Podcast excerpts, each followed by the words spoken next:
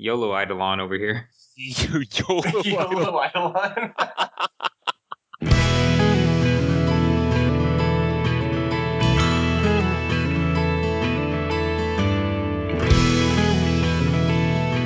Hello and welcome to JudgeCast. This is episode number 84. With me, as always, my name's CJ Trader, by the way. My two inspired co hosts. First off, we have Jess Dunks. Hello. Hello. Hello. Additionally, we have Brian Prillaman. Release the Krakens! Again? Again, did I already do that one? I don't know. I mean, wouldn't we have already I done that that last set? Theros. Did I do that the last set? Well, I mean, they had a Clash. They remade Clash of the Titans, so uh, still on theme, right? I want to have released the ants reprinted, Release the ants. Oh, which will never happen. That's from uh, that's from one of those Lorwyn block or Shadowmoor Right. block cards, right? It has Clash, so it's probably never getting reprinted.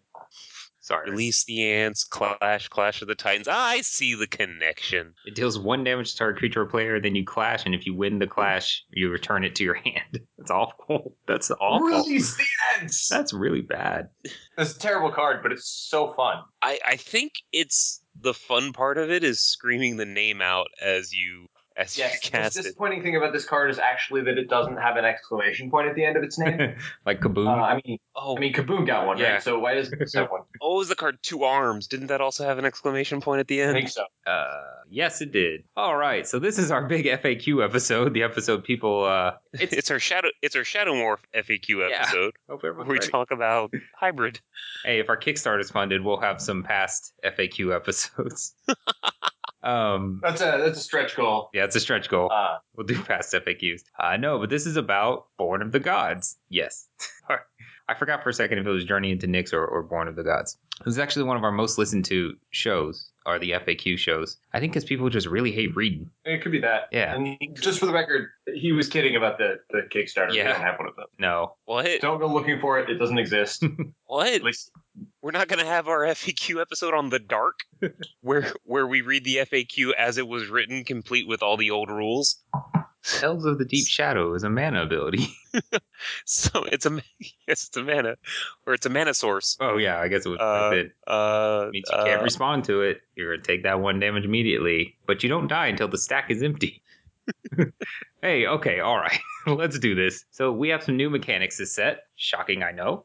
And we have some returning mechanics, but let's start with the first brand new sparkly mechanic, Tribute. So I'm going to read off an example card with Tribute. This is Nessian Demolok, creature beast. I guess Tribute 3. We'll get to that in a second. And then when Nessian Demolok enters the battlefield, if Tribute wasn't paid, destroy target non creature permanent. So Tribute 3 means that as the creature enters the battlefield, the opponent has the choice to either pay, or I'm sorry, place three plus one plus one counters on the Demolok, or choose not to do that, which means the tribute was not paid. So paying the tribute is placing the counters. I find your lack of tribute disturbing. Yeah. Do you guys like this mechanic? I do, but I think some people don't like it. I think I think it's I think people people because they've been told or taught that hey, whenever you give your opponent a choice, then they're going to pick the the one that's most advant or at least disadvantageous to them. yeah, but all these Yeah, guys so are they- pretty. Like this guy's either a six six or a three three that destroys a non creature permanent. Like I don't know, they're all pretty solid. Anyway, These most of the ones that we have, I think, suffer from from the the Vexing Devil problem, where it's usually not what you want it to be when you want it to be that. that's true. Um, you know, so like you, you you play this guy and you're like, oh, he's kind of like removal, except that when you really want to remove a guy, they're just going to give him the counter. Yeah. Yeah.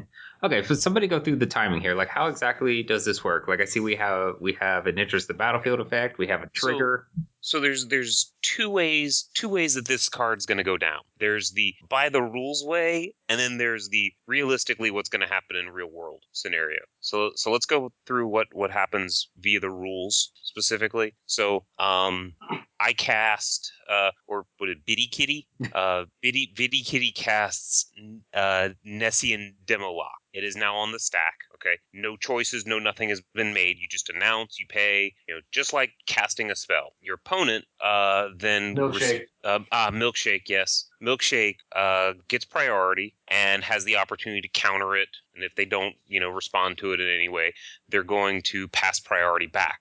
Okay. At that point, the topmost object on the stack, which is Nessian Demolok, is going to resolve. And then at that point, Biddy Kitty needs to give uh, milkshake. I'm trying to remember my cats here.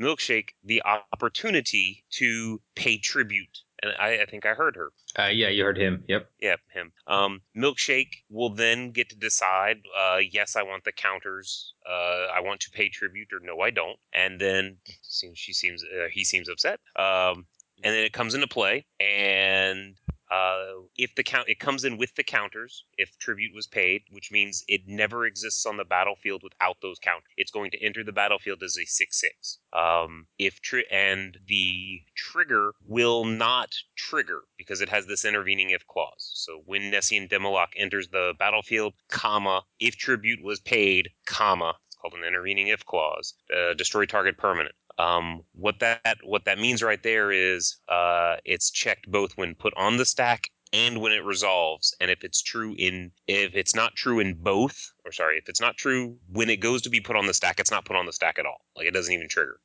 Okay. Uh, if tribute wasn't paid, it comes into play as a three three, and the trigger happens and gets put on the stack. And then players get priority, and they can respond with the trigger already on the stack. Okay, uh, so that's that was a lot of back and forth. How's this really? How's this really going to happen in in reality? I cast a Demolok. You pay tribute? No? Good. All right. Right, or or Demolok resolves, put counters on it. Okay. Yeah. Right. Um, now, one one thing of note is you, the controller of the Demolok. Okay, uh, that tribute ability is your ability. You are responsible for giving your opponent the choice. You do not get to cast Nessian Demolok and then kind of sit back and hmm, hmm, hmm, he didn't say anything, so that means he didn't pay tribute. No, you have to give him the choice. Now, here's where this becomes awkward. Okay. okay, You're absolutely correct. Yes, you, you have to give him the choice. Let's say you're the opponent, right? So you're the opponent, and you think, oh, he's played this, but he didn't say anything about tribute, so he totally forgot about this trigger. Except it's a replacement effect that he forgot about. yes, So you might be of a mindset that says, I don't have to remind my opponent about tribute if he plays a thing with tribute. Yes, you do. If you ignore it, then you have violated the rules. So don't ignore it. You aren't allowed to. Tell them whether or not you're paying tribute. Right. Make it as clean and smooth as possible. paying paying tribute or the decision to pay or not pay tribute is not a replacement is uh, sorry is not a trigger it is a replacement effect it is not a trigger uh, the thing that happens as a result is generally a trigger Yeah, I think it's always a trigger, but we'll see. i said generally because I know. Because you say i'm hedge i'm hedging i haven't if you don't say generally, then someone emails in and they're like, "Well, actually, it, well actually actually, Charizard, you clone blah, one and then make it remove its abilities." We'll get to that. Um, so yeah, so if you are not given the choice, okay, if you do not give your opponent the choice accidentally, that is a game rule violation, and depending on how far the game has gone, the judges will have the option to either rewind or not rewind with head judge permission. In reality, probably what's going to happen is cast Nessian Demolok. I'm going to look at you. You're going to look at me. I'm like, oh, well, he didn't pay. And then I'm going to go to try and put the trigger on the stack. And my opponent's going to be like, whoa, what? You didn't give me a choice. Or I didn't know that I had a choice. yeah, Okay. Uh, do not try to mind game your opponent into thinking that he does not have a choice. That would be misrepresenting the rules of the game, and that would be a bad thing. that would be an uninspired decision. Oh, Oh, That sounds like a great card name, by the way. uninspired decision. Yes. Red two or Yeah, it could be red. It could be like black, maybe. yeah. Anyway, Anyway, Actually, maybe white because they're all just like, ah, law's doing it the same way as we did it before. Fill out this form in triplicate. It's very Azorius. Yeah, let's make them fill it out. Fill it out six times. That's a very uninspired decision. okay. Speaking of inspired, that's the other new mechanic. So, an example card: Aerie worshippers. Do they worship an Aerie or in the Aerie? Probably in the area. Uh, yeah. seems to be some kind of spirit. Oh, you know, okay. All right, we're only on card number two. Whenever Aerie Worshippers becomes untapped, you may pay two and a blue. If you do, put a 2 2 blue bird enchantment creature token with flying onto the battlefield. Blue bird enchantment. Uh, so, That's an ice. what's that? That's an ice cream, isn't it? Blue bird? Bluebird. Blue Bluebird. bell. Bluebell. Oh, that's right. It's a bus. Bluebird is a bus. I get those two confused. So, inspired is an ability word, and what that means is that it doesn't actually mean anything. Like this card would work the exact same way if you removed the word inspired from it. Uh, other examples are like landfall, morbid, things like that. Heroic. Heroic is a good one. Yes. Threshold. Okay. Yes. Yeah. Yeah. I'm just throwing that out there. Well, I'm just. I, I think when I played with threshold, it was not an ability word, but now it Uh, is. no, but it is now. Yeah. Yeah. That's, that's why I paused on that one. Anyway. Okay, so this triggers basically it combines a bunch of creatures who do something when they untap. Um, in the case of this one, it gives you the opportunity to pay some mana. Uh, other ones may do different things. So probably the most common way these guys are going to be untapping is during your untap step because maybe they attacked or something like that. Uh, if that happens, the trigger will go on the will uh, wait to go on the stack until your upkeep because that's the first time a player would receive priority we have a past episode that covers that. I'm sure we've covered it every time we've talked about all the steps of a turn. Um, some of these inspired abilities have costs associated with them, and much like tribute, you don't have to choose to pay that cost until the ability is actually resolving. So, for example, with Aerie worshippers, if the Aerie worshipper is at- untapped, your opponent doesn't get to know if you're going to pay that cost or not before they uh, have their chance to respond to the trigger. It's something you pay as the ability is resolving. So just one one quick thing on the the when the triggers go on the stack. So even though your dude tri- uh your dude untaps during the untap step, okay, and that that trigger basically the trigger event happens, and then let's say you have stuff that triggers at the beginning of your upkeep, okay, even though Aerie worshippers technically triggered before the the stuff that triggers at the beginning of your upkeep, since they're all trying to go on the stack at the same time, uh, the first time a player would get priority you get to choose the order that they go on the stack. Yes, that's an important point. Right. So so it it might seem a little a little weird because you're like, "Oh, no, but this triggered before this other thing." But in reality, yes, they all did trigger, but then when they're all trying to go on the stack at the same time, so you get to choose the order that they go on. And they're going to go on the stack in active player, non-active player or uh, order. So if someone has one of those crazy things that lets them untap all of their their uh, their guys at the beginning of you know, like uh, what's the Seedborn Muse? Yeah, Prophet of Kruphix. if you want to be this decade, yes, Eros, Prophet of yes. Kruphix. Yes, if you want to be current. I love how he said this says that like it's a foreign concept. So if you want to use your icy manipulator, twiddle. yes, if you want to, yes, your twiddle. Jerk. And so yeah, so we were just touching on this a little bit, but yeah, it's it triggers if they become untapped for any reason. It doesn't have to be in your untapped step, but the one thing is they must be tapped to become untapped. So if you have an untapped creature and you cast something like Savage Surge on it, which untaps it, it doesn't actually untap it; it just does nothing. So you will not trigger inspired. So the creature has to actually be tapped. All right. Yup. I think that's everything for inspired. So this next one is not really a new mechanic, but it's kind of a little twist on the mechanic, which is uh, we now have things that say that are have devotion to multiple colors. So something could have devotion to red and white, or black and blue. I I can't stand the questions that I've seen on this card. People are having a really hard time with this, and I don't fully grasp it, and I don't fully have a great way to explain it. But here's I think here's here's why. So the question that's come up is so it says like ah well you know if your devotion to uh, black and blue is greater than seven is seven or greater than this guy's uh, a creature and they're like oh Night Veil Spectre it's got three hybrid mana so that counts for six so Nightveil Spectre plus the god will turn him on and it's awesome. And I think what it is is people want that to be true so badly because it's so unbelievably awesome yeah, that they look that they that they're intentionally overlooking the fact that that is stupidly powerful and wizards would not do that. They actually said like on on Maro's blog he actually said, ah, "We tried it that way, but it didn't survive a playtest." right. So when you look at a card, let's say Nightveil Spectre, which has you know it's hybrid blue black blue black blue black. How many black mana symbols does it have on it? Three. How many blue mana symbols does it have on it? Three. How many any color mana symbols does it have on it? It's three. It only has three mana symbols on it. No, but it's little in the in the little circle. It's No, tiny. Each one of those is an individual mana symbol, and devotion only looks at mana symbols. So total, there's only three mana symbols on there. So it increases your devotion to black by three. It increases your devotion to blue by three, and it increases your devotion to blue and black by three.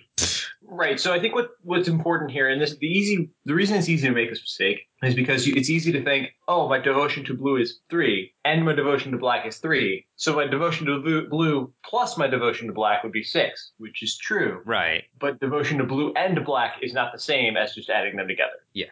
So that's the returning mechanic. Beyond that, there there's also devotion in on like instants and sorceries where it didn't used to be, but we'll we'll cover those. But for the most part, uh, devotion works the same as it always has. We also have the returning mechanics of bestow and or bes, bestow. Uh, the old days. It was three months ago. Bestow and Heroic are both coming back, and Monstrosity is not coming back. Uh, for in-depth look at Devotion, Bestow, and Heroic, and the coining of the phrase "bestow away," you can look back at JudgeCast number seventy-five. However, I think Brian would love to go over a quick refresher about Bestow. Yes. So in in thirty seconds or less. Okay, an aura is not an enchantment, or or rather, it is. Uh, it's not the same thing as an enchantment. Okay, so it's it's auras are enchantments. Not not all enchantments are auras. Um, bestow away creatures, they're always an enchantment. Always, always, always. They're sometimes an aura. Like if you pay the bestowaway cost, then they are an aura. Whenever it's not an aura, it's a creature. There you go. Okay. And the gods are always enchantment creatures everywhere, except in the battlefield where they may not be a creature. Yes. Had to convince myself of that one. Hmm. all right, let's dive in. All in all, they work basically the same as you remember. Yep. Yeah, all the new ones work exactly the same. There's a few with some quirks we'll talk about, but we're not talking about every god because, except for the devotion to red and white or, or whatever the colors may be, uh, they work basically the same. They just need seven devotion now instead of five. Okay, let's get started with our first card, shall we? And Sure. it's a little bit of a doozy, and it doesn't even seem like it up front. Like this is not, I think, a card someone would pick out to be one of the more complex ones in the set, but it's Acolyte's Reward, and it's an instant, and it says prevent the next X damage that would be dealt to target creature this turn, where X is your devotion to white. If damage is prevented this way, Acolyte's Reward deals that much damage to target creature or player. So let me talk about the um, the timing a little bit here. Uh, this spell has two targets. It targets a creature that you want to prevent the next damage, next X damage to, and a target that is how much you want to deal the damage to. Um, so when you're casting the spell, you have to choose both of those targets when you put it on the stack. After you finish casting all your uh, casting the spell and going through all the steps of casting a spell, uh, it's there on the stack. Both players pass priority, and it starts to resolve. It's at this point when it resolves is when we actually look at your devotion to white. So your opponent can actually destroy, you know, a white card, a white permanent you have, or something like that to try to lower your devotion before the acolyte's reward resolves. And that's how all of these uh, cards that call out devotions on the spells. That's how they all work because they all look on resolution to see what your devotion is. Well, there's there's one that checks on casting. When I said spell, I meant instant or sorcery. But you're right. I was using the colloquial term for spell, not The the. colloquial term for sure. He was using it in the Kaijudo sense. oh, Oh, okay. I didn't know that, but okay. Yeah, yes. Kaijudo, That's- you only have you have creatures and spells. That's it. Are Ah. you are you learning how to play Kaijudo, Mr. Oh, Jones? me? Yes. Oh, I know how to play Kaijudo. He's a Kaijudo master. I run master. Kaijudo events as well as magic events. He's a level 18 Kaijudo master. So what what do they call judges in Kaijudo? Well, there isn't officially a Kaijudo judge program, but uh, my players have taken to calling out sensei.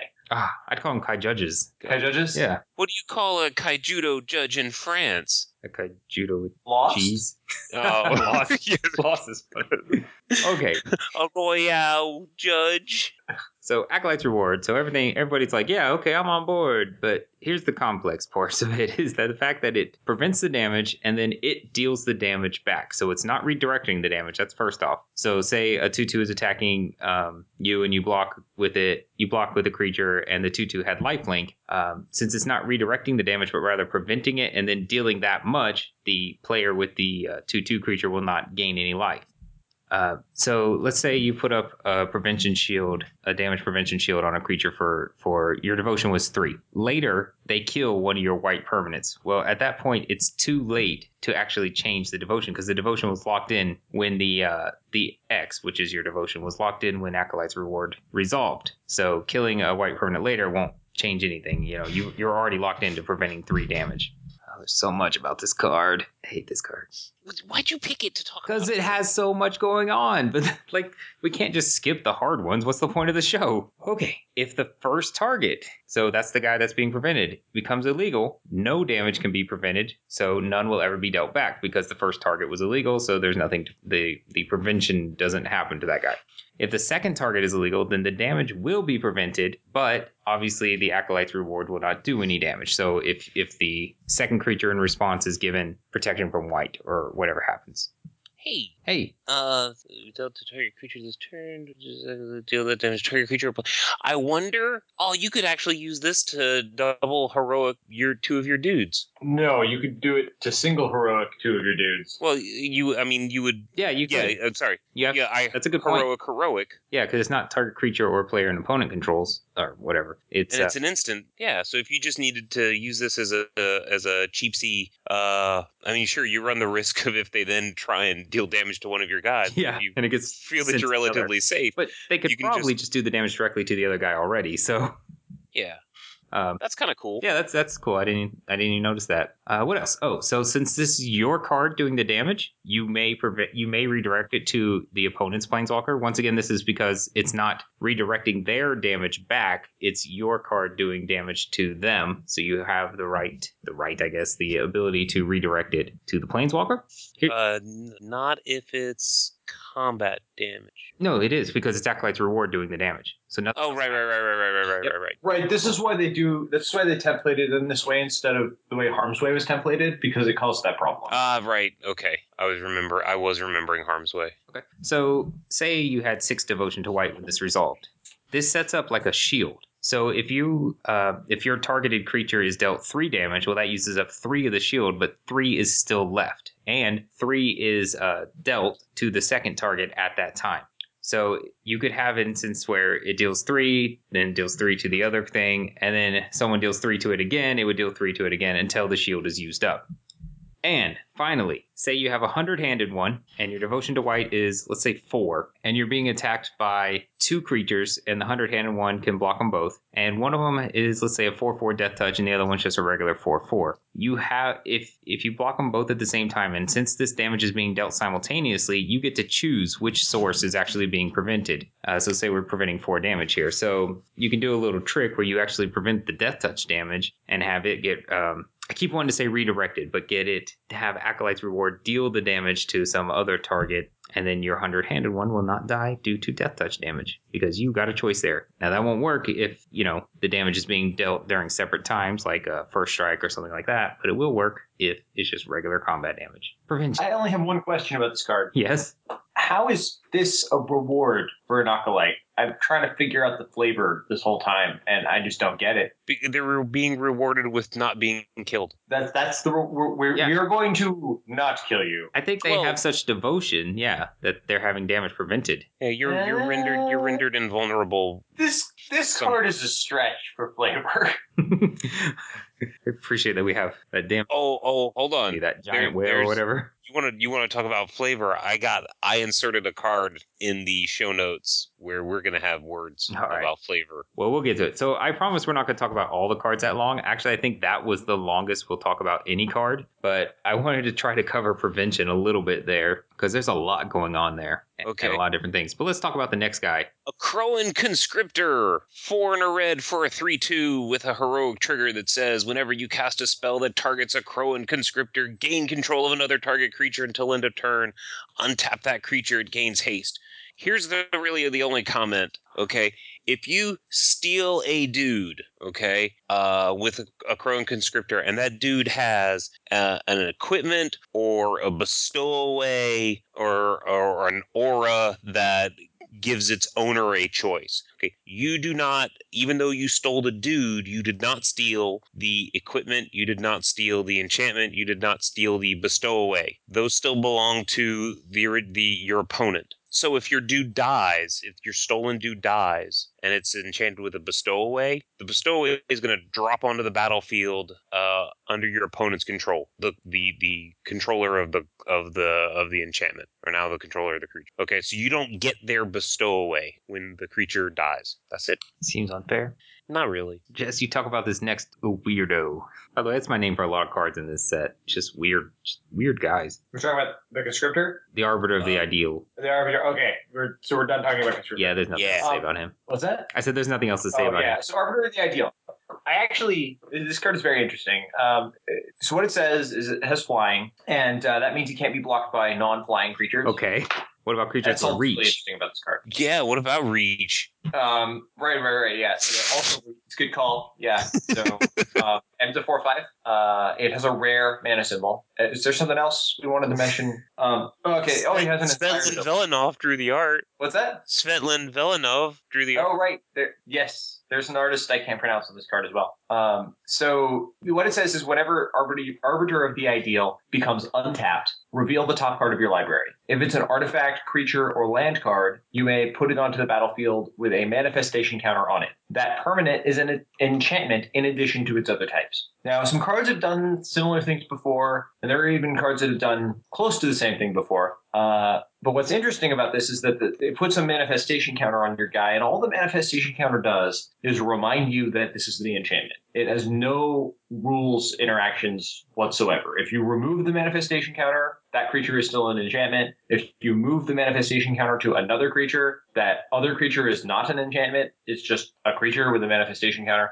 The, the counter doesn't do anything. Uh, it's not like mannequin counters where there's rules baggage attached to it. It's just not. Yeah, it's just pure Uh, reminder. Yep, pure reminder. Yeah. And that also means that if the Sphinx dies, it's still an enchantment. Um, you can. Uh, oh, I misread your note. Okay, I was going to say that you can't bestow something, and then I read the note and read it wrong and said it can, and I was confused. You cannot bestow something onto a creature this way because it's not you're not playing it; it's just coming into play. Right, right. Yeah, it's I don't know. It's weird to me to have the counter because there's there's another card um slipping my not my mind right now, but he, he's a two four and he puts plus one plus one counters on a guy when he enters and it makes him a mutant as well. And like that guy, I guess they think the plus one plus one counters is enough for that guy. Uh, it's just weird to have their little reminder counter that doesn't do anything.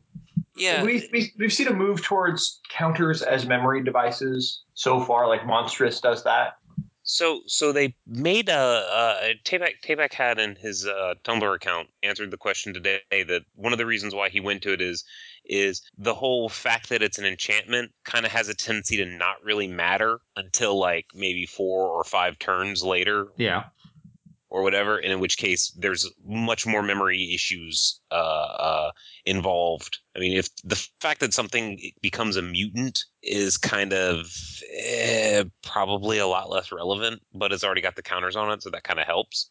Right. Yeah. yeah. So yeah, Hmm. yeah. All right, but yeah, that's it. So the manifestation manifestation counter doesn't actually mean anything. That's the summary there. Man, I get the archetype. All right, Man, archetype of courage. So this is a cycle of bros. Uh, they all Oh, basically are, give. Are they all bros? yeah. I don't think they're all bros. Well, this guy's a bro. okay, he's a bro. Um, they all basically have um, they have an ability that they grant to all of your creatures, and they remove that same ability from your opponent's creature. So in this case, Archie here, he uh, says creatures you control have first strike, and creatures your opponents control lose first strike and can't have or gain first strike. I think it's actually a little new. I don't think we've ever seen anything quite like it. No, it's that. I think this is uh, New there's, There's a thing that comes up in modern that probably caused this to be a new a new templating. That's yeah, that's fair. So uh, creatures you control have first strike. That's pretty straightforward. It'll affect him. Uh, so creatures your opponents control lose first strike and can't have or gain first strike. So so far, you know, having them lose first strike, we've seen that all around. Uh, I do want to mention it doesn't do anything to double strike. Double strike will work completely as normal. This card does not interact with it at all. But so that means any existing creatures will lose first strike, but they can't have or gain first strike means that if anything tries to give them first strike later,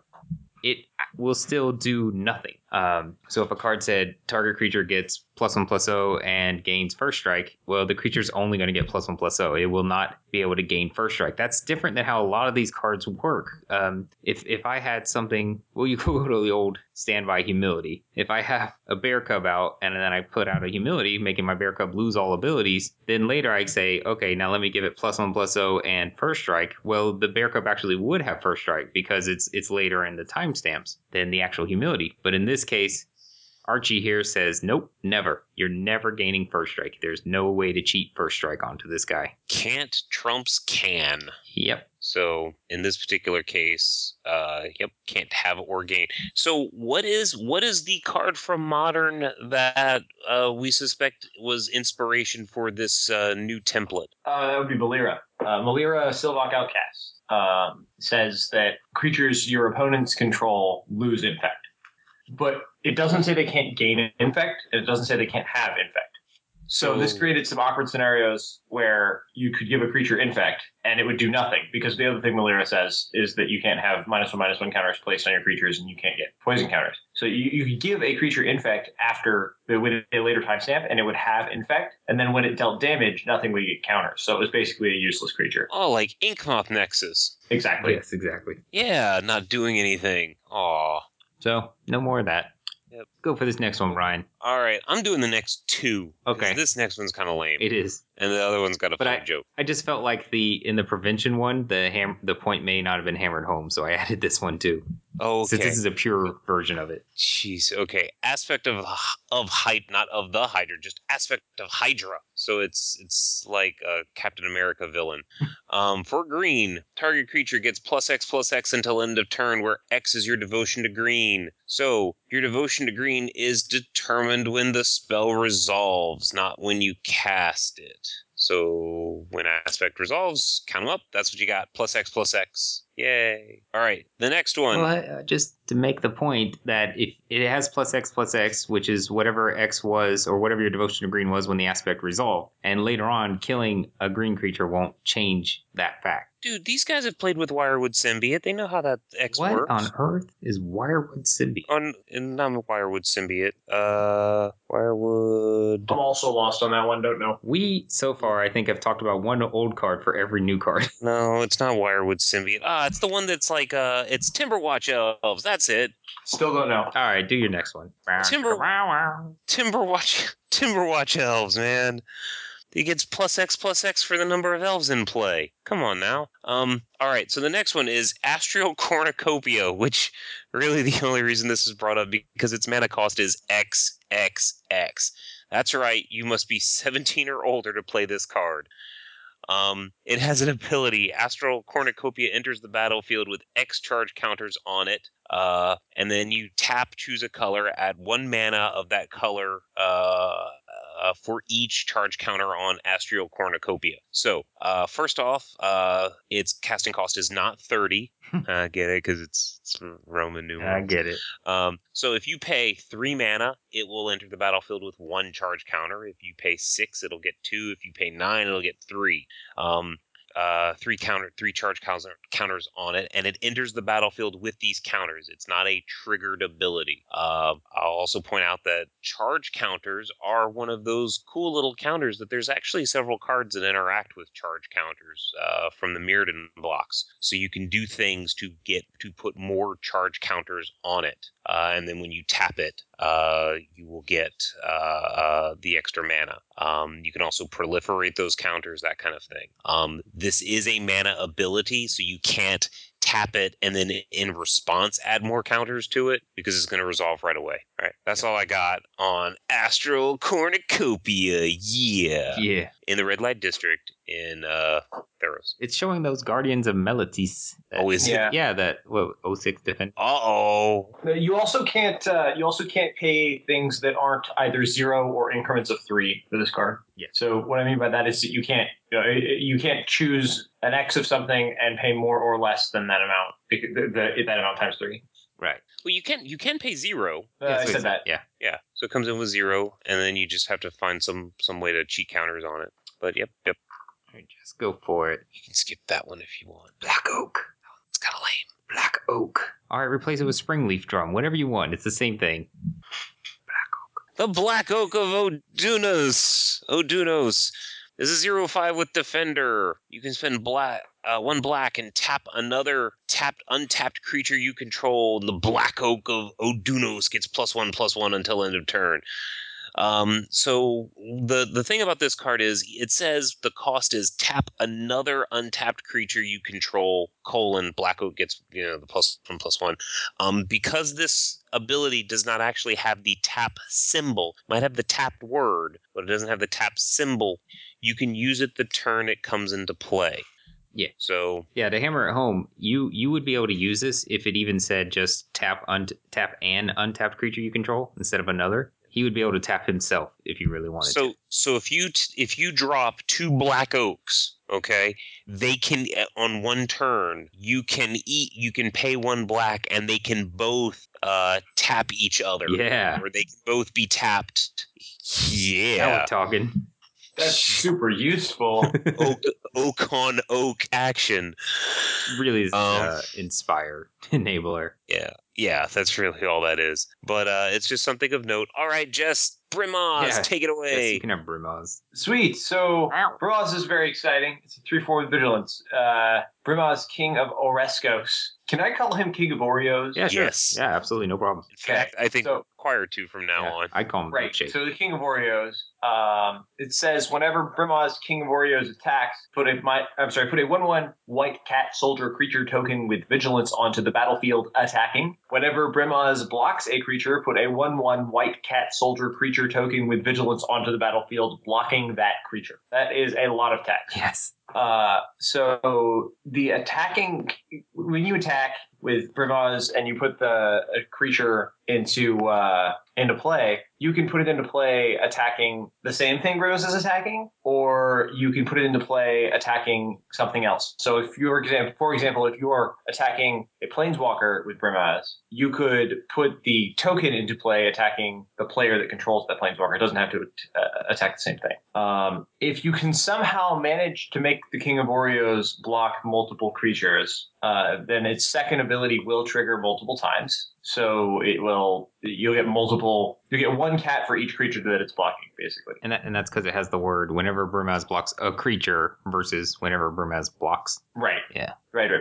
Right. Um, now, since it, the token's put into play blocking, it can ignore any restrictions that might prevent it from blocking normally. Uh, so if a creature says like this can only be blocked by one creature, uh, then you can block with Brimaz, and then the cat will still come into play blocking. Um, and it this also ignores any other restrictions. So like if you were to uh, you know, you, if you attack me with a creature that says this can't be blocked by creatures with power one or less or something, Hmm. uh, the one one cat can still be blocking it. Um, and then the last thing there is that you you th- it goes in there after damage assignment order has been made, so it gets added to the original order, but but the original order has to stay the same. Yeah, so that's part of how blocking works. If if if uh, if Brimaz and a bear cub block an attacking creature, you have to the attacking creature's controller has to say, "I'm going to kill Brimaz first, then the bear cub." They don't assign actual damage at that point, but they have to order how they're going to kill him. Uh, so Brimaz's token, since it comes in later and is blocking, gets to go into that order anywhere that the attacking player would like, but it um but the order still has to stay the same. So he can't be like, well, I'm going to swap Brimaz and Bear Cub now. No, it's still Brimaz, Bear Cub, and then either before all that, in the middle of that, or at the end of that, the token is added in. Which is a Yep. weird quirk. Yeah, and uh, and also the art on this card is amazing, and you should get a playmat of this art at Grand Prix Phoenix. Just saying. it's pretty slick looking. All right, the Courser of Kruphix. Oh, yes, we haven't had one of these for a while. Uh, play with the top card of your library revealed. You may play the top card of your library if it's a land card. Whenever a land enters the battlefield under your control, you gain one life. Landfall, some might call that.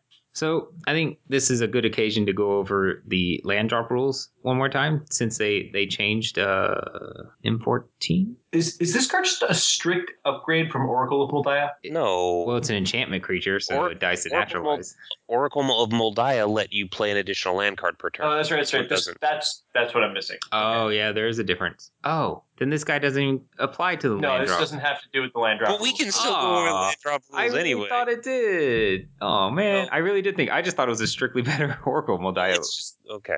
It's fine. So it says you may play the top card of your library if it's a land card. That still counts as your land drop for the turn. Yes. Yeah, You're so disappointed now. and like Kiora doesn't even use the new land. Oh, I'm so upset. All right, fine. Yeah, that's still your land drop. She's not. Get, she, in fact, is not letting you play an extra land a turn, but she does let you play the top card of your library as if it was a land. Oh, she does have that quirk with drawing cards though. If you are drawing multiple cards at once, well, what you're doing in reality is drawing a card, drawing a card, drawing a card, each as individual actions. So, what you have to do is you draw the first card and you actually have to reveal the next card so that your opponent gets to know what that next one is before you draw it. And uh, then you draw and you do it one more time. So, your opponent actually gets to know every card you draw because you're playing with the top card of your library revealed. What happens? What happens if you play uh, Brainstorm? brainstorm, and, you All just, right. and I just draw my top three? I knew it was happening. What you mean, like penalty wise, if I just did it without Yeah, them? so let's let's talk let's talk competitive. If I just rip those top three cards off, Ooh. uh, it's that's failure to re- reveal, right? Well, It's game loss, failure to reveal. Uh, first off, it's not no. failure to reveal No? because that doesn't exist. I know, I know. But is this is this a GRV with upgrade to situation? No. No, what's what's the uh what's the upgrade criteria for GRV? I don't know. I'd have to double check Okay, so fraction. The, the, that the opponent. the thing about uh, upgraded GRVs is it requires that the reveal had to be made to to basically to verify that the thing that was done was legal. Ah, yes. So, like, Like- in the case of where it says, you know, search your library for a land, reveal it, put it in your hand. You're revealing it not because we just want your opponent to see what it is, but because we want to be able to verify to everyone that this card is a land that you're putting in your hand. And the reason for the game loss penalty is because you might be getting something other than a land. That makes sense. So it's just a regular old GRV, it is a regular old GRV. Yes. possibly So- rewind. Uh, probably not going to be able to. Uh, I'd be fine with it. all right, Brian. Six some random cards in there, reveal, put them in your hand. No, Yeah, I don't know. But oh, Yeah. but I do want to talk a little more about brainstorm. So yeah, you do you do you draw um you know draw reveal draw reveal draw reveal. So they're basically going to see from start to finish there. They see the top card um that you draw, the next one that you draw, the next one that you draw, and the top one after that. Yep. So they see four cards and you draw three, and then you put two back on top, and that's not like drawing. So that goes as one action. So the only card they don't get to see is one of those two cards, because after that fact, the top one will be revealed again. So they do get they don't get to know what one of those two cards was until you draw the top card and have to reveal the next one. So if you're playing Courser and Legacy, here you go. All right, Brian. Oh, sh- I almost swore. Oh, I almost shucks. swore. I almost swore at getting this next card. All right, the next card is the Eidolon of YOLO. No, YOLO. the Eidolon of Countless Battles. So uh, this is it's one white white for a zero zero creature. There we go. Nothing more to see here. Next card. Test. J- Jess, you're up. Fails the vanilla test. Uh, no. Okay, so it has Bestow of two white white, and it has the ability Eidolon of Countless Battles and Enchanted Creature each get plus one plus one for each creature you control, and plus one plus one for each aura you control. So So this guy is the um. this guy's the Sure worst. hope everyone understands bestow at the pre-release because Yeah. he's testing So- you.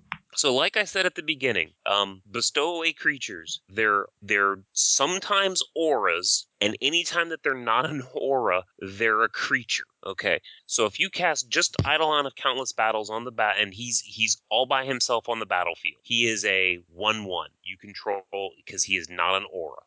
Okay, now let's add a little bit of complexity. I now have a bear cub uh, and an Eidolon of Countless Battles as a creature. Okay, Eidolon of Countless Battles. He uh, gets plus one plus one for each creature I control. Okay, I got a bear cub. I got an Eidolon. He's a two two. Okay, now I'm gonna put. I'm gonna instead of just casting Eidolon of Countless Battles as a creature, I'm gonna cast him as an enchantment on my bear cub. So my bear cub is a base two two. Eidolon of Countless Battle. Uh, enchanted creature gets plus one plus one for each creature you control and each aura. Well, I have a creature, which is a bear cub, and my Eidolon is now an aura. Okay, so my bear cub's going to get plus two plus two. Okay, so it's now a four four. Okay, Every, everyone with me so far? What happens if you have an alright. Eidolon on another Eidolon? Then, uh, basically, um, Gozer the Gozerian shows up. Okay. Uh, Stay Puft Marshmallow Man crushes the building that you're standing on, All right. and everyone ends up smelling like burnt dog fur. You you guys are really complicating this a lot. so like Eidolon of Countless Battles, this this card isn't actually that confusing. Like you've got you've got the Eidolon, and if it's a creature, then it gets the bonus. And if it's enchanting something, then the thing it's enchanting gets the bonus. And all the bonus is is you count up the number of creatures and Eidolons or creatures and auras you have, and give it plus one plus one plus one plus one for each of those things. this thing this thing That's in, it. in twitter land has generated a lot of questions like people people still and i think i think what the premise is people are still having a hard time separating that enchantments and auras or, or when when you they see the word enchantment that that doesn't necessarily mean aura Right. So this is so. Uh, here's the thing about this. This this creature's probably here to teach people that because what this shows you is that some a permanent can never ever in the game of Magic be both an aura and a creature at the same time. that is a true statement yes Yeah. So there is no card that will cause this to get plus two plus two by its by its own existence. Yes, I, I think that's the main point. Uh, and then also something like Ephara, god of the polis, is uh, is a god, and she's a legendary enchantment creature god. So if you don't have devotion like the other gods, she's only legendary enchantment.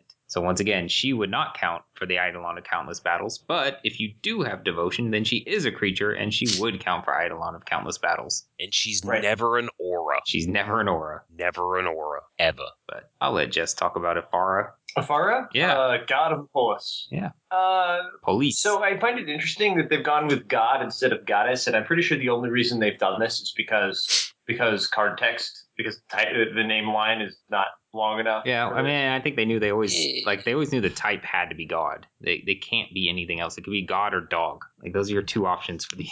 yeah, pretty much. Oh, except dog's not a creature Uh, type. Hound is. oh yeah, look name actually. Farah, goddess of the polis, seems to flow better than the god of the polis. But anyway, so uh, this is one of the new cards from the cycle of. maybe, maybe it's not really they're not really gendered That is a possibility. they just look it because of Uh, our human psyches or whatever So we've already talked about the the devotion thing, and you know this is this is one of the new gods from from the new cycle of gods, and it's indestructible just like the previous gods, and it cares about devotion just like the previous gods. Uh, and then it has an effect that happens. Um, now with devotion, you get this thing where, oh, let's say I've got uh, uh, Judge's Familiar in play. Mhm. I had to think about finding one that was both blue and white. Um, you've got a Judge's Familiar in play. That only counts as one for your devotion. It doesn't count as two. Uh, and we've already talked about why, so I'm not going to go into it again. But uh, then this, in addition to it being a creature or not being a creature with devotion greater or less than seven, it also says at the beginning of each upkeep, if you had another creature enter the battlefield under your control last turn, draw a card. Yeah. Uh, this triggers on every upkeep, not just your own upkeep. Yeah, that's the first weird part. Is like every upkeep. Yeah. So if I play a guy and pass the turn, this triggers on my opponent's upkeep. If I play a guy with flash on my opponent's turn, it triggers on my upkeep. Uh, as we've mentioned a few times, if you put a creature with bestow into play as an aura, it will not cause this ability to trigger because it's not a creature. Um, and I'm actually so uh, CJ has a note written here. And I'm a little confused about it. Oh, so what I meant was, say you have a bear cub with a bestowaway, okay, Yeah, and then you kill the bear cub. The bestowaway becomes a creature, but it's not a creature that entered the battlefield. Okay, so so a creature cast bestow that is on the battlefield. Yep. That has its its the thing it's enchanted killed doesn't trigger it. But a creature with bestow that is on the stack that has its target killed will still enter the battlefield as a creature and, and trigger a fair. That's why. I was yes. confused. Okay. Yes, I see what you mean. Yep. Yeah. That and that's important to point out, actually. so i'm, I'm going to point out one more important thing with this okay because we just went over and it's like oh well if it's a bestow away and it enters the battlefield as a creature from the stack then it came into play but if it fell off a bear cub then it's not and you know, oops, I got him confused, and on my opponent's upkeep, I went ahead and drew my card. Okay, this is one. Of, it's very important uh, with with recent policy changes. We want you to confirm your card draws with your opponent. Okay, so if you had your bear cub enchanted with this the eidolon from the last example, and the bear cub dies and the eidolon falls off. Okay, if during your opponent's upkeep you just go reach over there and go and draw your card, and you just go ephemera and draw your card. That's well, that's uh, uh, DEC. Okay, if you look at your opponent and you're like, uh, you know, draw a card from ephemera, and the opponent's like, yes, It's Ifara. ephemera. What am I saying? Ephemera. Yeah. Ephemera, yeah. what- what- yeah, Important. God, ephemer, God, goddess, And it might be Epharo. Don't know Ep- yet. Ephara, Afara. So if you if you if you actually look at your opponent and just say draw for Afara, uh, Afara, and he goes okay, then that's not drawing extra cards. That's a game rule violation because you confirmed it with your opponent. Okay, so drawing cards. Okay, you want to you want to start confirming with your opponent. and give him an opportunity to respond. Uh, you know, acknowledge it. Cool. Also, this is an intervening if, which doesn't really matter too much, but it doesn't actually trigger if you never had a creature enter the battlefield.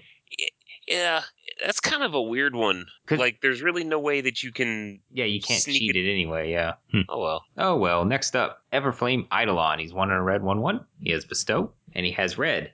Everflame Eidolon gets plus one plus zero until end of turn. If it's an aura, enchanted creature gets plus one plus zero until end of turn, and also enchanted creature gets plus one plus one. So this this card has it's a little bit weird how this templating works, but uh, it it's not too bad. So if you if you have this bestowed onto a creature and you activate the ability, and then in response to activation of the ability, the opponent kills. So say this is attached to a bear cub. They kill the bear cub, then this guy, the Eidolon, ends up still getting the plus one plus O. It's a little weird, but that's just because of the wording of the ability. Um, you know, it says he gets plus one plus O, and then if it's an R, it doesn't. Or you know, if it's an R, the creature gets plus one plus O. You know, it doesn't actually do that check until it goes to resolve. Um, similar, I think this one's a little more obvious, but if you have it on a bear cub, you resolve the ability. So you actually gave the bear cub plus one plus O. So you have a 4 3 bear cub at this time, and then kill the bear cub. The Eidolon does not get that plus one plus O. So it, it's only in response to, if you do it in response to the ability, kill the creature it's on, will you have that little quirk show up. I want to talk about the next one too. Yes, Eye gouge. that's yours. Eye gouge is it's like I love this card. I don't know why anyone wouldn't, but it just says target creature gets minus one minus one until end of turn. If it's a Cyclops, destroy it. Uh, there's really nothing quirky about the rules here. I guess if if it became a Cyclops in response to Eye Gouge, it would still destroy it, but most of the time that doesn't matter. Um, I just think this is a cool card, but I'm Should kind it- of upset, yeah, that it doesn't Oh, kill sorry. eyes All two of them. all two of them. There's two eyes. I wish they would make like an equipment that's like glasses that the two eyes could wear. I'm actually upset that if if the creature's not a cyclops, it becomes a cyclops after having its one uh, one of its eyes gouged. That'd be great. Um, But real question: Is the art sideways? I mean, there's volcanoes in the background poking like sideways. oh man. Oh, you're Yeah, right. it's it's uh it's this guy's supposed to be on the ground. like Yeah. dead. Yeah. we're supposed to be viewing it from the same angle. And I I, I that just it just kind of throws it off for me. Yeah, I thought don't- I, thought like a spear was thrown at his eye, and we had just seen you know post impact. But now I totally Well, see sure. it now. he's fallen over. Yeah. He's he's fallen down. But I, I, I really can't. Yeah. Once once I saw it, I don't know. Anyway, this card also kills. I mean, this whole thing, like, I don't know, the flavor text is awful too. Like, I, this this card just fails in so many ways. Yeah, he's got a fails. big head, dude. What? Fails. Yeah. He's got a big baby head, man. Oh, I Are we mean, gonna- are we gonna have a nerd fight? we're, I think we're about to have a nerd fight. It's gonna happen. I think I think I think it's got a lot of things going for it, but the yeah the flavor the flavor text is kind of meh for me. it reads like a Nike commercial. It does. Just do it. All right. You know. for the listeners, it says one chance, one throw, one perfect hit. One chance, one just- throw, one perfect hit. Oh, What's it's like the wrong? beginning of that. do It's it's Nice. the beginning of Eight Mile. Uh, if you only had one Here we go. Got it. This Got is- it. So this is subliminal Eminem. message here, which is poke Eminem's eye out. I understand now. This opportunity only comes once in a lifetime. all right, Brian, talk about Fall of the Hammer. I don't want to. I know, okay. I I don't need more of this style of card. Yeah, It's- all right. So it's- follow the hammer is one in a red for an instant. Target creature you control deals damage equal to its power to another target creature. All right. So we're just gonna we're just gonna shorten this stuff up. If either target is illegal, um, when this spell goes to resolve, then no damage is going to be dealt. Uh, if uh, one of the guys is is gone, uh, no damage is going to be dealt either. This does not use last known information uh, because last known information cares about sources, whereas this card is actually having the creature do something to another creature. Right. So the creature actually has to be there in, in order to deal damage or be there in order to receive damage. You can't make an illegal target perform an action, and this card's making the creature deal damage. Miyagi say best defense, no be there. Okay, It sounded better in my head. go for the next one, Jess.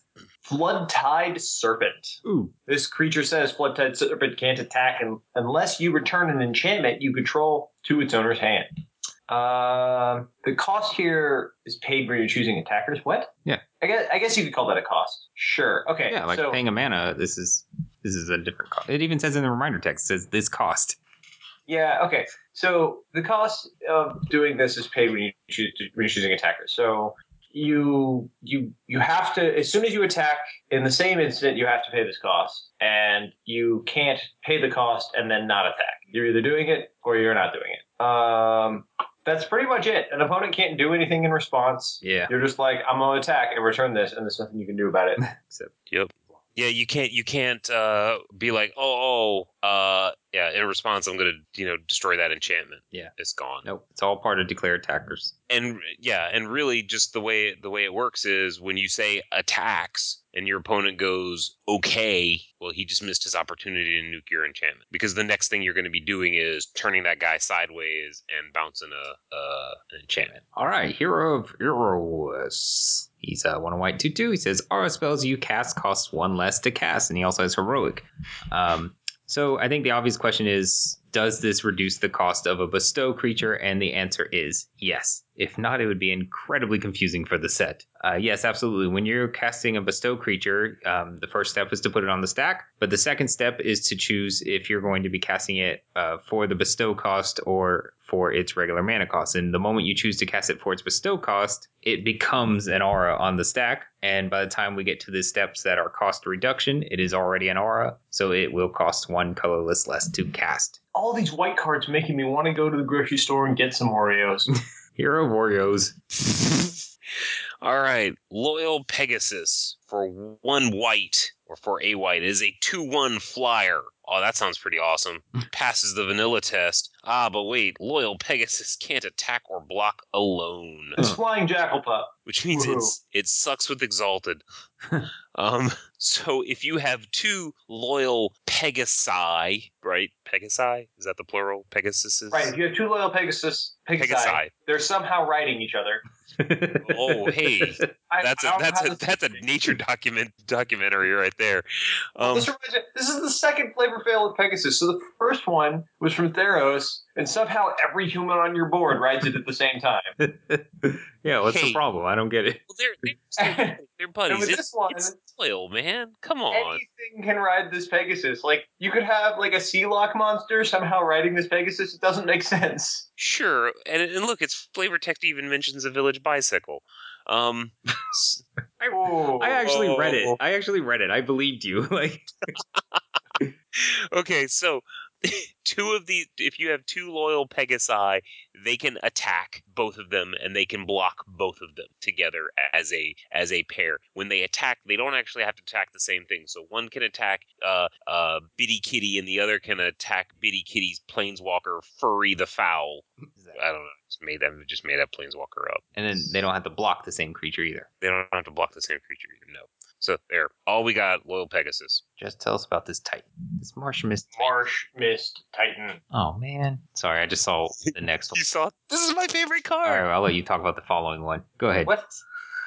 It's So Marsh Marshmist Titan uh, costs X less to cast. It costs six and a black for a four five, which is awful, by the way. Um, but it costs X less to cast, where X is your devotion to black. So if you had six black mana symbols among permanents you control, then it, this would only cost one back black to play. Now, if you had seven black mana symbols among permanents you control, then it would still only cost six less because you can't reduce the colored cost. Additionally, unlike a lot of the other cards that we've mentioned, this one actually locks the devotion in when you cast it. So this won't like change the cost somehow after you've cast it. all right, Brian. Perplexing. Yay! I love this card. This is this is this is my favoriteest card in the whole set. Well, first off, let's have a the old-fashioned judge cast pronunciation feud. Is it Chimera? Chimera? Wait, didn't we already have this discussion? We did have this discussion. What? Where I was I on believe- that? I don't remember anymore. You you Chimera? said it was you said it was Chimera. Chimera? It, I believe it is technically Chimera. However, you know, Well, that's I- the only thing I- I perplexing about this card. I wouldn't fault I wouldn't fault you for saying Yeah. Chimera. Also, we're already an hour into the show, so Yeah. All right. Perplexing Chimera. this card for four and a blue is enchantment creature Chimera Chimera. Um, whenever no, hear me out, listeners. Whenever an opponent casts a spell, you may exchange control of perplexing Chimera and that spell. If you do, you may choose new targets for that permanent. For the spell. For that Uh, spell. for that spell, yes. Uh, and if that spell becomes a permanent, and this is in parentheses, if that spell becomes a permanent, you control that permanent. So, you know, you've got your little 3 3, and then they drop a big giant, uh, you know, like 10 10 or 9 9 or a progenitus or something like that. You can just be like, uh, let's swap these. I have Okay. a feeling this is going to be a popular one for I'm going to switch this with you and then hope you forget all your triggers from now on. Uh, yes. So because once you do swapsies, your opponent now is going to get the triggers whenever you cast a spell. Okay. But so let's so let's talk about the the stuff you can can do with this guy. So he is going to trigger for every spell uh, and can be used for any of them. Um, if you cast a or or if if I'm if I'm playing against Biddy Kitty uh, and Biddy Kitty casts a bestow away uh, that Eidolon from from above and I go I want to do swapsies okay? I give you my chimera and I take your Eidolon. Now because you were casting it as a as a bestow creature as an aura with a target I can choose now to retarget one of my guys so I now get the uh, I now get the Eidolon and then if my my bear cub that has the Eidolon dies, well, I still control the Eidolon, so the Eidolon is going to fall off on my side. Um, anything when you gain control of the spell, any words that say like "you" now refer to you. Uh, they don't refer to your opponent. Um, So, so how does this work with like tribute? Say we have that guy earlier, the three three with tribute three. Okay, so so you cast so Biddy Kitty casts a, a dude with tribute, um, and I steal it with my uh, chimera. Okay, as it enters, it's now on the stack. I control it. So when it comes into play, or as it comes into play, I now give my opponent a choice, and I basically get to say like, "Huh, you thought you were gonna put me in a bad spot? Well, now it's on you. You have to do it." You have to make the choice. What is it going to be? Do I get the counters or do I get to blow something up of yours? And I might blow up the chimera. It's non creature permanent. Oh, is it? Sorry. I'll figure out something. It'll be that red dude that does damage. I mean, we should mention this. An enchantment creature is not a non creature because it's still a creature. Even though it's also an enchantment, you can't blow it up. I'll blow it up with the red one that does damage. It comes up. Go ahead, keep going. Okay. Um, now, one thing to remember about exchanges. Uh, exchanges, in order to like think, in order to do an exchange, in order to do a true exchange, uh, both things have to be there. Okay, so if the if you cast uh, uh, a really awesome creature and I go, oh, I want to swapsies with my uh, with my chimera, and you go, oh, uh, crap, um, I need to uh, uh, do something to get rid of it. So maybe I'm going to say you activate an ability to counter a spell, like you have one of those uh, wizards that lets you like pay two blue mana, sack a wizard to counter target spell. I'm doing it this way for a reason that'll become obvious in just a second. um, so that now I counter uh, uh, my spell on the stack. That exchange doesn't happen. Or if I'm able to like tap a, a, a tap a guy to kill uh, the chimera, the exchange doesn't happen. Okay, so both both parts have to be there in order for the exchange to happen. Now the reason I went really weird, instead of instead of saying, "Oh well, I don't want that exchange to happen, so I'll just counterspell my own thing," um, because that's where things get really kind of complicated, and really you're probably not going to want to think that hard about this card yeah, I didn't. unless you're what's that? I said I didn't, yeah, but it's just I had to to write this out. I had to sit here and plot it all out in my head. Okay, so I've got the Chimera. You cast a Progenitus. Okay, something that I just start salivating over. I really, really want, and I go, ah, uh, well, I'm gonna. My trigger goes on the stack, and I go, you know, I'm gonna, I'm gonna exchange those guys, and my opponent goes, oh crap, uh, you know, I want, I need to, I need to bolt that, I need to bolt that Chimera uh, to get rid of it, so that that exchange doesn't happen. I can then actually, because it triggers again, I can actually exchange control of the bolt and the chimera. Um, Right. So, So so, the stack right now is Progenitus, first trigger, Yep. Bolt, second trigger. bolt second trigger. Okay. Okay. So now, and I realize that this the end result isn't going to be quite you know really awesome or amazing, but so we now switch. So now I give you the chimera. I get the bolt, and I get to choose new targets. So I'm gonna I'm gonna aim that uh, bolt. Eh, I'm gonna aim it at the chimera, or I guess I, I can No, aim it at your face. Yeah. I can aim it at your face. I'll aim it at your face. Okay. So now that stack's resolved. The the the perplexing chimera's ability is resolved. The bolt's resolved, and now we have another perplexing chimera trigger that triggered while I controlled the perplexing chimera. Okay, so I can now actually choose to exchange control of the Chimera and the Progenitus, which doesn't really do anything Right. because the same person controls both now. Yes. Now, if for whatever reason, let's say I, I change Progenitus and it's not Progenitus, it's something with a target. Let's say it was also a lightning bolt. Okay. Um, even though the exchange doesn't end up doing anything, I still get to uh, declare new targets for the lightning bolt. Yep. So I can point that lightning bolt at the chimera that I just gave you, or I can point it back to your face, or whatever, or point it. Uh, because it's now mine, I can point it at. Uh, or no, actually, it's not yours. So I can't redirect it to uh your planeswalker. It's going deep. But that's about the only thing I can't do. yeah. That, but that's true because it's still their spell. You just changed yeah. the target. still there. it's yeah. So Whew. I think that's this card is going in so many decks. Yeah. Uh, so how does this work with with heroic? Not in any real format. I'm just saying. Shut up, man. yeah. Shut, Shut up. Doesn't die to eye Wait, wait. gouge, so that's pretty strong. Right. Um, but no, back to so how does this work with heroic? Say say Bitty Kitty has a bear cub and she Okay. Giant gross targeting her bear cub, and you're like, And I got a and I got a heroic dude. you got a heroic dude in the Chimera. Okay, so sure, I can do swapsies and, and take their and take their uh, take their spell and change its target to my heroic guy, but heroic's not going to trigger because heroic triggers when the spell is cast targeting it. The spell's already been cast; it was cast long before we started doing swapsy stuff. So even though even though the spell's target was changed, it doesn't cause heroic to fire after the spell's already been cast. All right, You dig? I Yeah, dig. Bitty Kitty under Bitty Kitty understands. That's milkshake. I can't tell. He's so hungry. They're all Bitty kitty. He's so annoying. Even Battle. Is it, is it Bitty Kitty, Bil- Milkshake, and Battle Cat? Is that it? That's right. All right. all right, the next one is Phenax, God of Deception. Uh, he has all the normal god stuff, indestructible, blue black devotion, blue and black devotion. And he also has creatures you control have tap, target player puts the top X cards of his or her library into his or her graveyard where X is this creature's toughness, because blue black can't do anything but mill. So, one thing is, if he's a creature, he does gain that ability.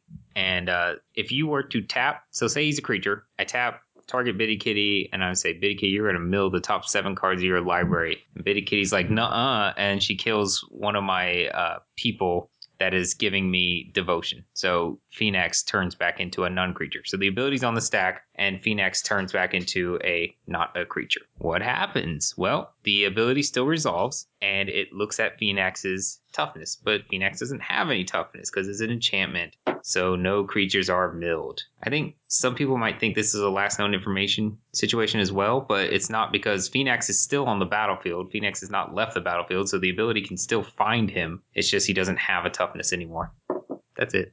The next card is uh, Rage Monger, Not Monger. the guy who sells rage to you, I guess. Monger is a creature type and they never use it anymore.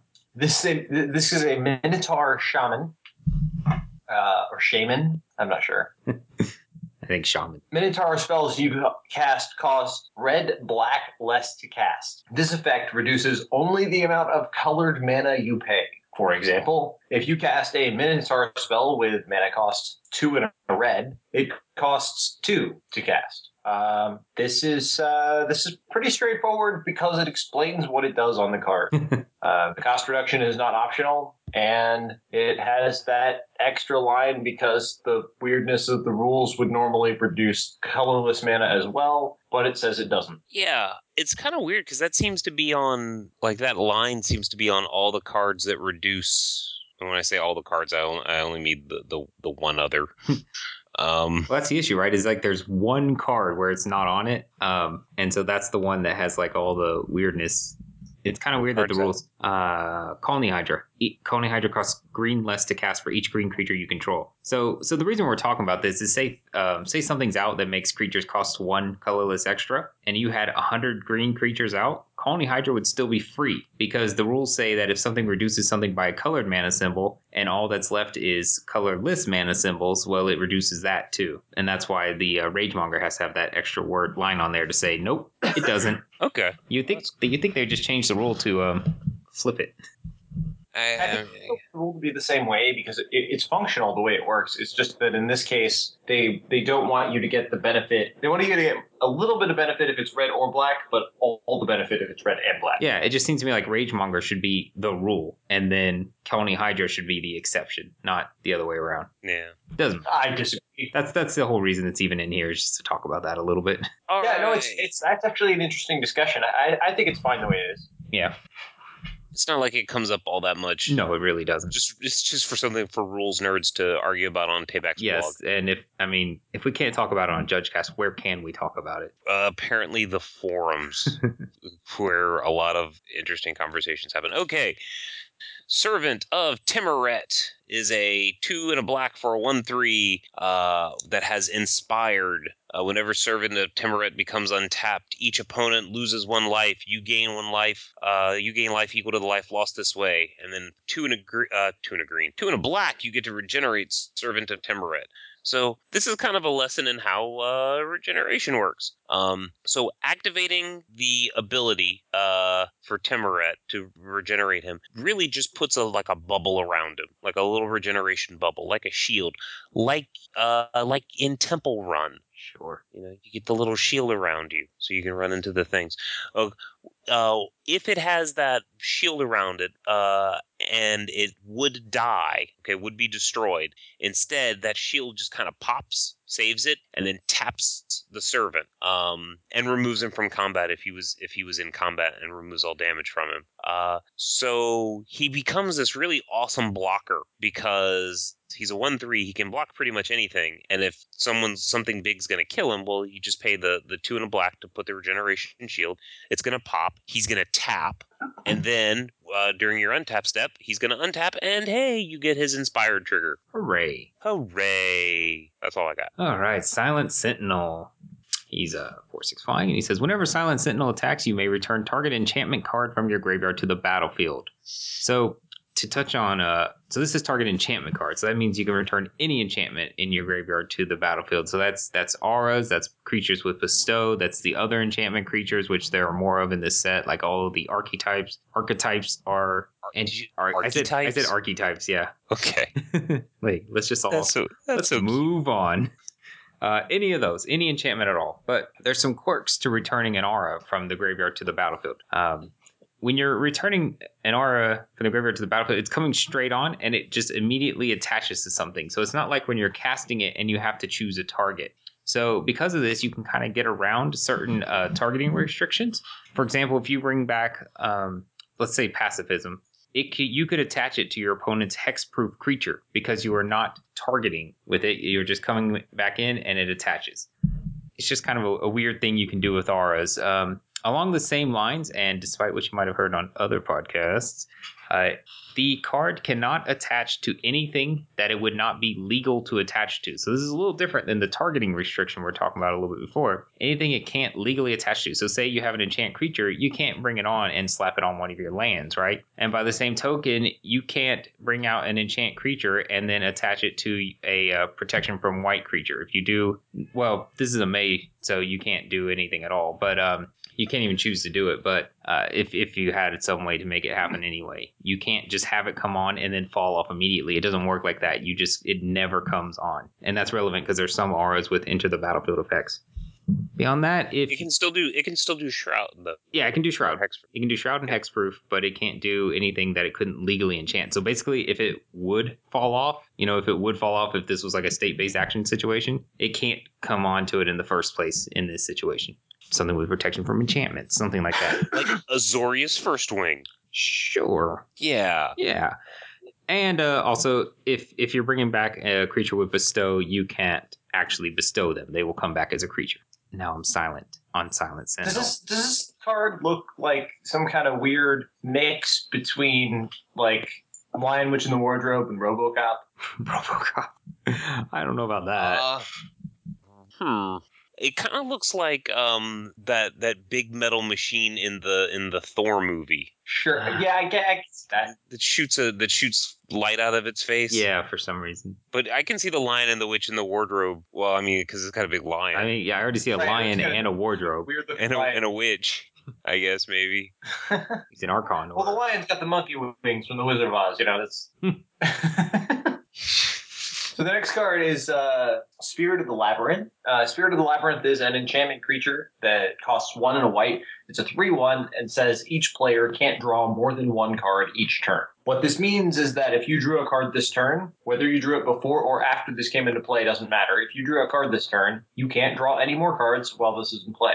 Uh, this resets itself each turn. So if you drew a card this turn, and then you draw a card during your opponent's turn, that is also fine. Uh, the draws that you would draw don't happen. So a replacement effect that, that might happen, like Dredge or uh, uh, any of the other replacement effects, like Words of whatever, and but it's the Thought Reflection? I think it is. They don't happen. Oh, where you get to draw an extra card. Yeah. Yeah, and um and you you don't uh, you, you wouldn't trigger anything either. It wouldn't be like, well, I was gonna draw a card, so this draw a card thing triggers. It doesn't work that way. Um, But if you did, if you did something like, uh, how would it work with, um, uh, oh, oh, I'm blanking. The X spell, the X spell that lets you draw cards and gain life. Blanking, blanking, blanking. The blue white. Sphinx's Revelation. There we go. Sphinx's Revelation. I was blanking on it. Um, so here's where it gets interesting. Actually, this is a good question. So um, let's say I cast Sphinx's Revelation during my opponent's end step. So I have not yet drawn any cards. And I cast it for three. Um,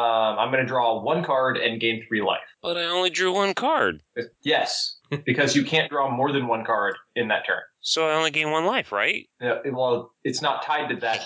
Tied to the X, not to the number of cards you drew. Now, here's where it gets interesting with that, though. Let's say I was playing a Dredge deck that also played Sphinx's Revelation. I don't know why I would do this, but let's say I was. Uh, and I had a bunch of cards with Dredge in my graveyard, and I haven't drawn any, any cards yet. So I go, I am going to uh, cast Sphinx's Revelation for three. For the first draw, instead of drawing, I'm going to replace that by dredging six and putting this Golgari Dra- Grave Troll into my hand. Well, I replaced the draw, so I haven't drawn yet. So now I could draw another card, and I could replace that with a dredge, and then I could draw another card, and I could replace it with a dredge. Because I haven't actually drawn any cards yet, uh, this won't prevent me from from drawing the first card I would actually draw. Um, the other thing about this guy is just be careful if you're playing this card because it's very easy to accidentally draw a card you think you're supposed to draw and get yourself hit with a very nasty penalty. at competitive. What's that? At competitive. Uh, at competitive REL, this would be a game loss. At regular REL, this would be a serious finger wagging and a don't do that again. Uh, and eventually a game loss, but hopefully it wouldn't get there. It's cool. All right. Sudden storm. Sudden Storm for three and a blue. Instant. Tap up to two target creatures. Those creatures don't untap during their controller's next uh, untap steps. Scry one. So it says tap up to two target creatures. So you can tap up. You can tap zero, one, or two target creatures. If you really, really, really want to scry one. Um, so if you target uh, one or two creatures and both the targets become so if you actually choose to target something and uh, all of those targets become illegal, then the spell is countered. Okay, and you don't get to scry. So if you choose not to target anything, you're going to get to scry. But if you tar- choose to target one thing and then that target goes away, the spell gets countered. Um, if you target two creatures and one of them becomes illegal, all right, this this is going to seem a little weird and maybe contradictory to some stuff that we've said in the past. But if I target two creatures and one of them becomes illegal, that creature will not be tapped and will and will untap as normal. Now there was a card, I think it was Frost Breath. Frost breath. Yep. Frost Breath. Uh, and previously we said, you know, like, hey, if that becomes uh, an illegal target, it's still going to be tapped down. Uh, we, we're getting this out of the facts. So we're actually guessing that there's going to be a CR change uh, that supports the FAQ ruling for Sudden Storm. So we're we're basing this off of what the FAQ says and not what the comp rule says because we don't have that yet. Uh, but we suspect one is coming, and that Frost Breath will also uh, be changing functionality as well, slightly. It's exciting. Rules So let's watch out for that because it's also possible that the release notes are incorrect. Yes. yeah. It is. That's also possible. But I doubt it. I think they're changing the rules. Probably. So many people got confused by that. Yeah, it's it's a little bit of a weird thing. So what what we're referring to is frost breath under today's rules right now. Uh, it says basically the exact same thing. Tap up to two target creatures. Those creatures don't tap during their control's next unstap. Say one of the uh, creatures became illegal. Okay, it doesn't get tapped. That seems easy enough. Then it became tapped through so whatever other means later on. It attacks. yeah, it attacks. It actually still would not untap during the untap step. It's it's just some weird thing um, that that the uh, frost breath still affects it. It just doesn't do the targeting part. Uh, so I suspect there's a rules change coming, but we we will see. We will update our loyal listeners for sure. But only the loyal ones. Only the loyal ones. Yeah, the unloyal ones The- uh, don't get to ride on that pe- loyal Pegasus. Yeah. And uh, attacks and blocks alone. All right, Tromokratis. I I like this guy a lot. He's a eight eight blah blah blah. Who cares about that? Oh, he's legendary. Uh, he says Tromokratis has hexproof unless it's attacking or blocking. So that's interesting. But he also has Tromokratis can't be blocked unless all creatures defending player controls block it. My Kraken EDH deck. So a couple things I want to cover here. Uh, first off, is the blocking restriction doesn't say you know can't be blocked unless all creatures able to block it block it. It says all creatures. So if they have just one creature that can't block for whatever reason, say it's tapped or has pacifism on it or anything at all, just for whatever reason it can't block Tromokratis, then none of their creatures can block Tromokratis. And I think that's cool. It's gonna That's obnoxious. it's such a standoff. Um, It's the the the Tromokratis has hexproof unless it's attacking or blocking. That's such a tease though, because in reality, I mean, it, yeah, sure, it it uh it kind of gets rid of all sorcery speed removal, mm.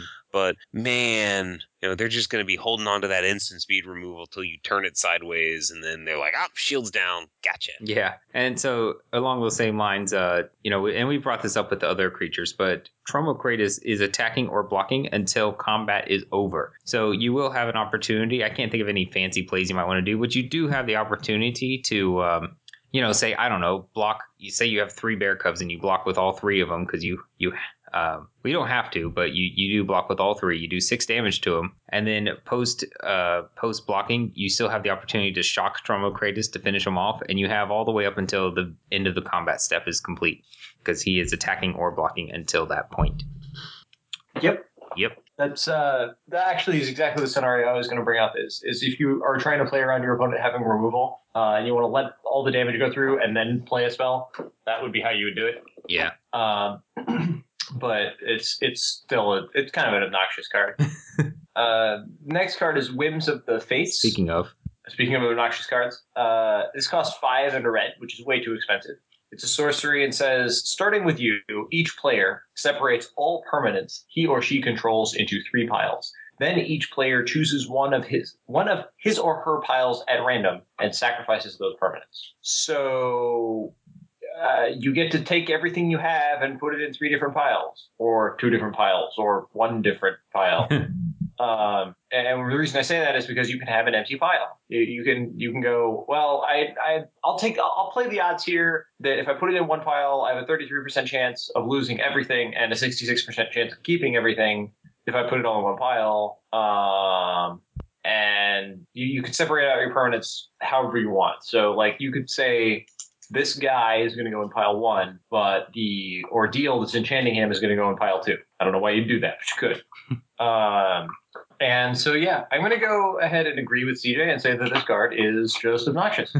Well, let's so let's let's poke at this. I'll, I'm going to put my player hat on and ask you some questions. Okay. Uh, so you're you're casting this, uh, and I'm I'm I'm thinking I want to maximize. Do I get to see how you're dividing things up before I make my decision to divide things up? yes, Uh, the active player will choose, and then the, the rest of the players in turn order will choose. Okay. Do I get do I get to see how your stuff is going to be destroyed before I choose my piles? no. No, that's right, because you follow all the instructions on the card. Right. And the first thing it has everybody do is separate their stuff into piles. All right. Uh, if this gets cast on you, are are you gonna are you gonna run the are you gonna run it Just and go put for all, it. all are you gonna go for it and put everything in one pile? And I feel like I should mention that your lands too go into a pile. Like I, I'm so used to just inserting none land into cards these days that it actually took me a second to realize that yeah, your lands are getting into these piles too. I'm pretty sure it's it's just straight up correct. Unless you're way ahead on board, it's correct to just put everything in one pile. Just, I mean, correct, sure, but That seems really unexciting. yeah, I don't. Um, you, you could also maybe, depending on the situation, if your board state is strong but you have lots of mana and the hand, you could go all my lands in one pile, all my creatures in the other pile, and nothing in the third pile. Yeah, yeah, that's not too bad. But like, I don't think I ever put things in all three piles. So I don't know So because you could you could put like bestowaways in in a separate pile from the creatures themselves, so that way you at least end up with one or the other. But I guess there's not much different than just splitting your creatures. Yeah, that's either. not different. I'm not a strategist. All right. So the last card we're going to talk about is Underwhelming Wave, and I'm going to read that for two blue blue. It's a sorcery. Brian, did you add this card? yes, he did. I did. I, I thought as much.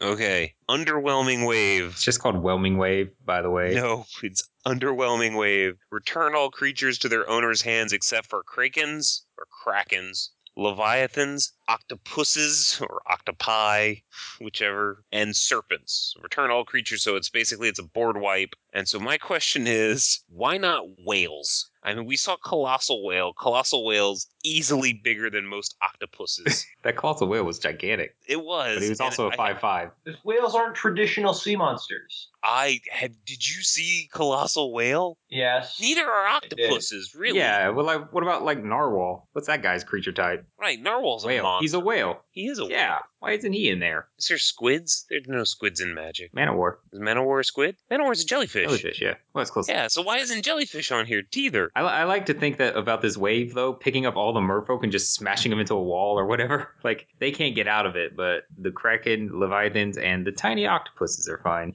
Right. The cra- I mean, krakens. Sure, krakens are huge. Yeah. Leviathans. Leviathans are huge. Sure. Serpents. Serpents are probably huge. Whales. Whales are huge. No, not the whales. But octopuses. Really. It's it's a real. It is kind of it is kind of funny that octopus is, is on a card though. That does kind of make me laugh. all right. But anyway, That's- that's, all I got. Yeah, so that's the end of the uh, the card specific notes we had. If you, if you have any emails post pre release, any questions post pre release about any interactions between Born of the Gods and Theros and anything else in the world, you can email them to us at judgecast at gmail.com. Uh, we are going to skip emails this show, I think. I didn't discuss this with you guys, but just looking That at the time, sense. I think we're going to do it. But we do have some news and a, and a little bit of uh, cleanup stuff to discuss, so we're going to do that real quick. First off, we have a new level four judge, and that is Kim Warren. Kim Warren is uh, from the UK, I believe, Uh, yes. and she was also formerly the regional coordinator of the United Kingdom. And with all of these things, uh, when the regional co- when the regional coordinator gets risen up to level four, which is not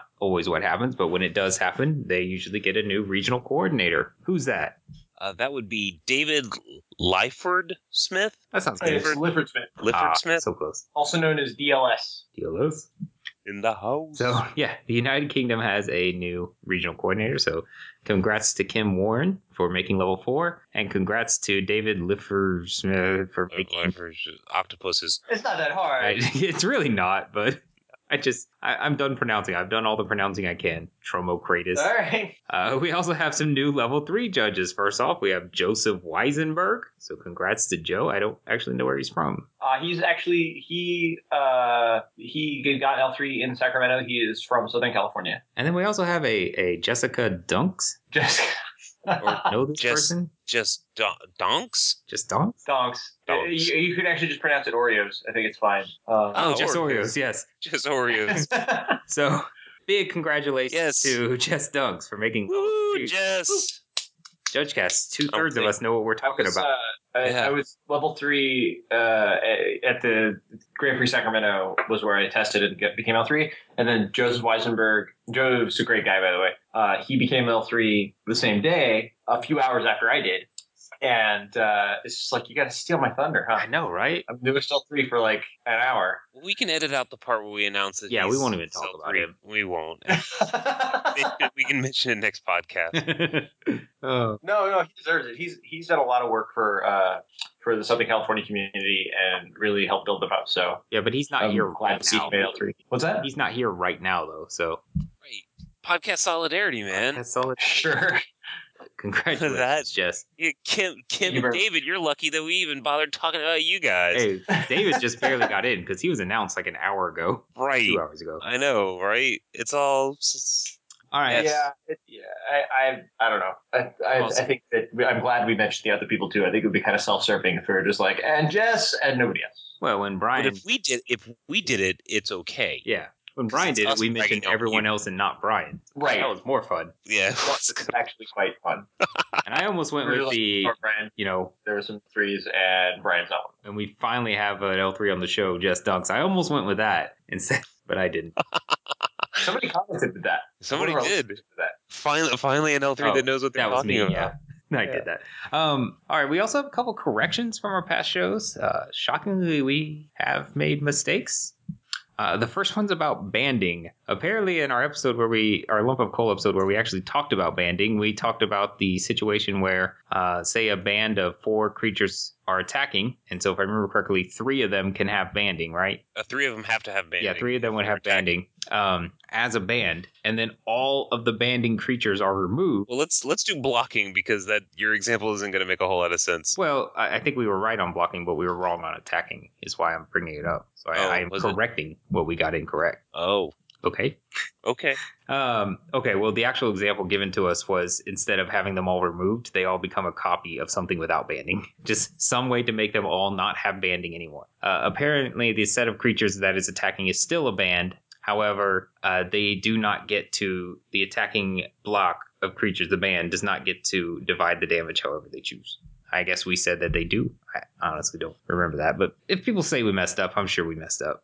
Yeah, it's banding, man. Our Come on. listeners are. But it's okay though. It's okay though because I'm not worried about it. Level three Judge Jess Dunks is not responsible for the mistakes. Level two Judge Jess Dunks. You've been waiting. So uh, Oh, that's a that's a that's a Eric Levine callback, isn't yes, it? it is. yeah, it is. I remember. Uh, so I want to thank Rob McKenzie for sending that in. Speaking of level three judges, the only one who was listening during that part.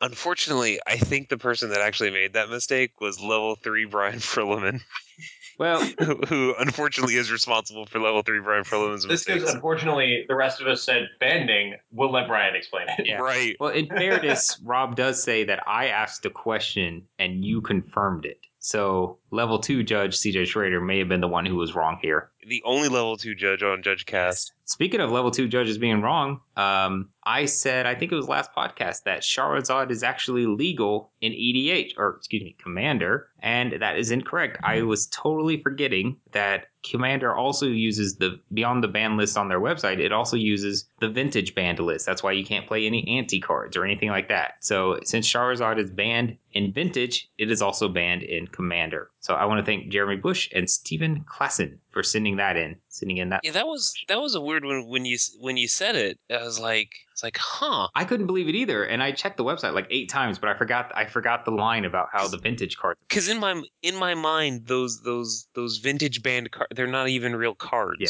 you know. It's like and yeah, of course, Stalking Tiger is a band, and so is of course what is it, demonic? right, falling falling star. Yeah, Roar. Chaos Orb. Obviously, it's banned. Right. And and it was just kind of one of these things where it's like, huh, there's it's gotta be banned or else there's so many trolls at my local game store that would be running that crap Mm. if it was allowed. Yeah. Must be an expensive card. So that's my mistake. Thanks for listening to the end of the show so that you could hear our mistakes. See, I think the Yeah, plan was put the retractions at the right. end. We figured most people would have tapped out by now, so we're pretty safe. Should have mentioned Jess at the start. Yeah, whatever. We'll get it next time. So if if you want to contact us, you can email us at judgecast at gmail.com. You can also follow us on Twitter at twitter.com slash judgecast and like us on Facebook at facebook.com slash judgecast. Forget to tell your friends about JudgeCast. You know, actually, legitimately, we don't, you know, we don't advertise this very much, right? I've we've only made one post in the Judge forums about it. We're basically solely word of mouth, so we do really appreciate it when people go out there and tell their friends about JudgeCast because I don't know, I, I like having a lot of listeners, even though we don't gain anything from it. I like having them, so I do appreciate when people listen, and I appreciate when people tell other people to listen, listen, listen. Wow, Listen. wow. I think we're done. You guys have anything else you want to add? Nope. Nope.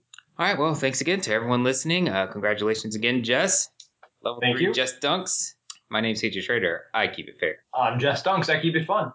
I'm Brian Prillaman. I keep it up, up, down, down, left, right, left, right, BA, so start select.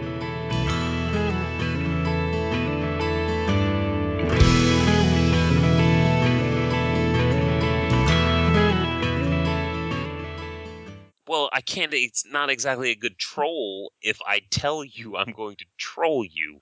It's, it's theater. This whole show is It's, is just- it's a theater charade. of the mind.